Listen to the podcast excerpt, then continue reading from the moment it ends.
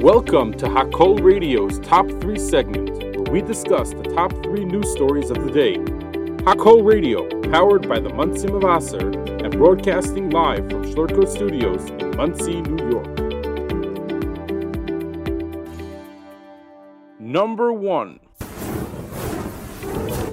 on Sunday, July 9th, the slow moving storm system brought heavy rainfall to a wide area of New York State, resulting in street flooding, numerous rescues of stranded drivers, and at least one fatality, according to authorities. The Hudson Valley experienced the most significant impact from the storm system, with certain parts of the region receiving between 5 and 8 inches of rain, as reported by the National Weather Service.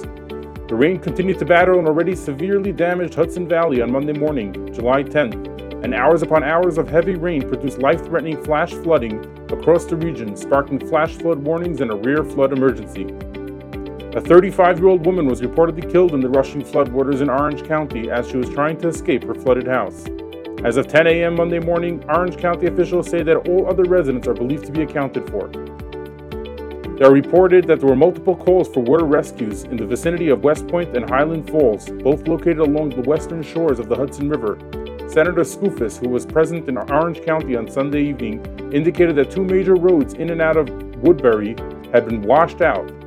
Quote, getting around is next to impossible right now, said the senator. If you're traveling within Orange County, good luck.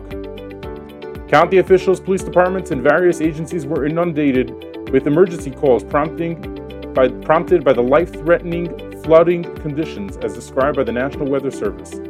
Numerous roadways consisting of State Route 9W and Palisades Interstate Parkway experienced heavy flooding and washouts, New York State Police tweeted. Cedar Pond Brook in Stony Point turned into a raging river, as one Stony Point executive said. Normally, the brook looks like it should head under the road, but with the dangerous rainfall, it is going over the road and onto private properties, making driving, even walking, outdoors treacherous. As of Monday morning, the extent of the destruction from the slow moving storm, which pounded the area, including Monsey and its surrounding areas, with up to 8 inches of rain, and it won't be fully known just yet how much damage was done, but officials say the storm already brought tens of millions of dollars in damage. Number 2. Texas has introduced a new plan to address illegal border crossings involving the deployment of numerous round orange buoys in the Rio Grande. The Texas Department of Public Safety began construction on Friday to create a 1,000 foot long floating barrier along the U.S. Mexico border, as stated in a tweet. The plan entails connecting a 4 foot wide orange buoys together by chains. Photos shared on Twitter by the department and Republican Texas Governor Greg Abbott showcased the buoys being transported on truck trailers. During a press conference last month, Governor Abbott explained that these buoys would serve as a preventive measure, keeping people from even reaching the border.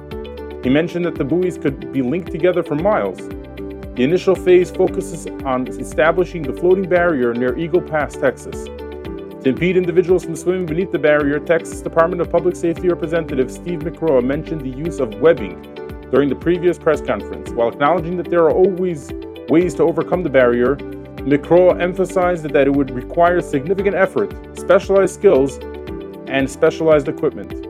Advocates for migrants have expressed concerns that the presence of buoys could lead to an increase in drowning incidents in the river. Governor Abbott and McCraw, however, expressed the hope that the potential danger of drowning would dissuade people from attempting to cross the river. Number 3.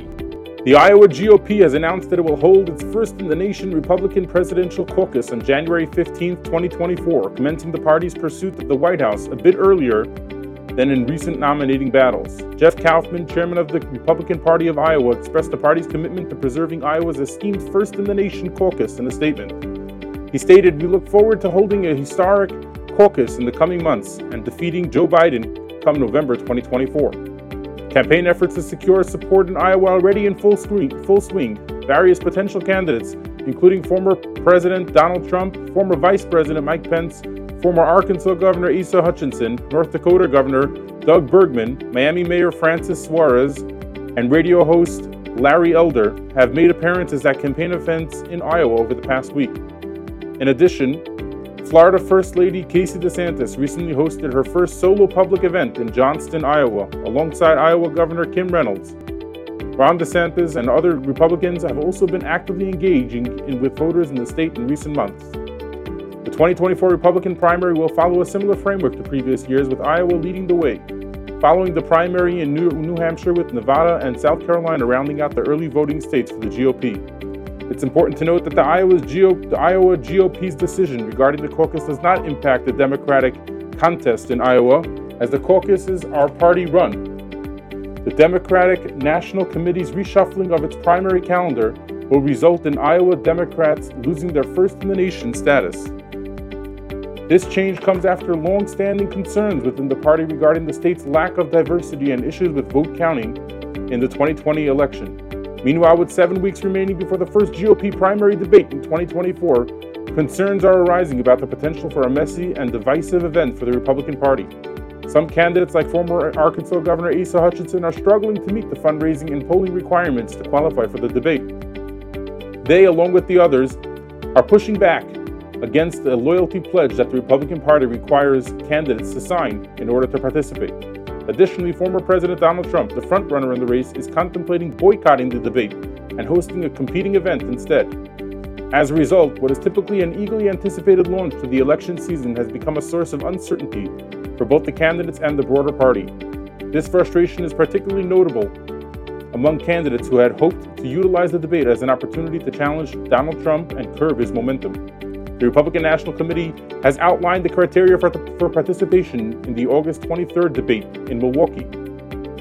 Candidates must have, re- must have received con- contributions from at least 40,000 individual donors, with at least 200 unique donors in 20 or more states. They also need to achieve a minimum of 1% support in three highly quali- high quality national polls, or a combination of national and early state polls between July 1st and August 21st. In addition, to meeting these requirements, candidates will be required to sign a pledge, quote, agreeing to support the eventual party nominee and to refrain from participating in any non RNC sanctioned debates for the remainder of the election cycle, according to an RNC press release. Thanks for tuning in to the top three segment live on Hakol Radio and have a great day.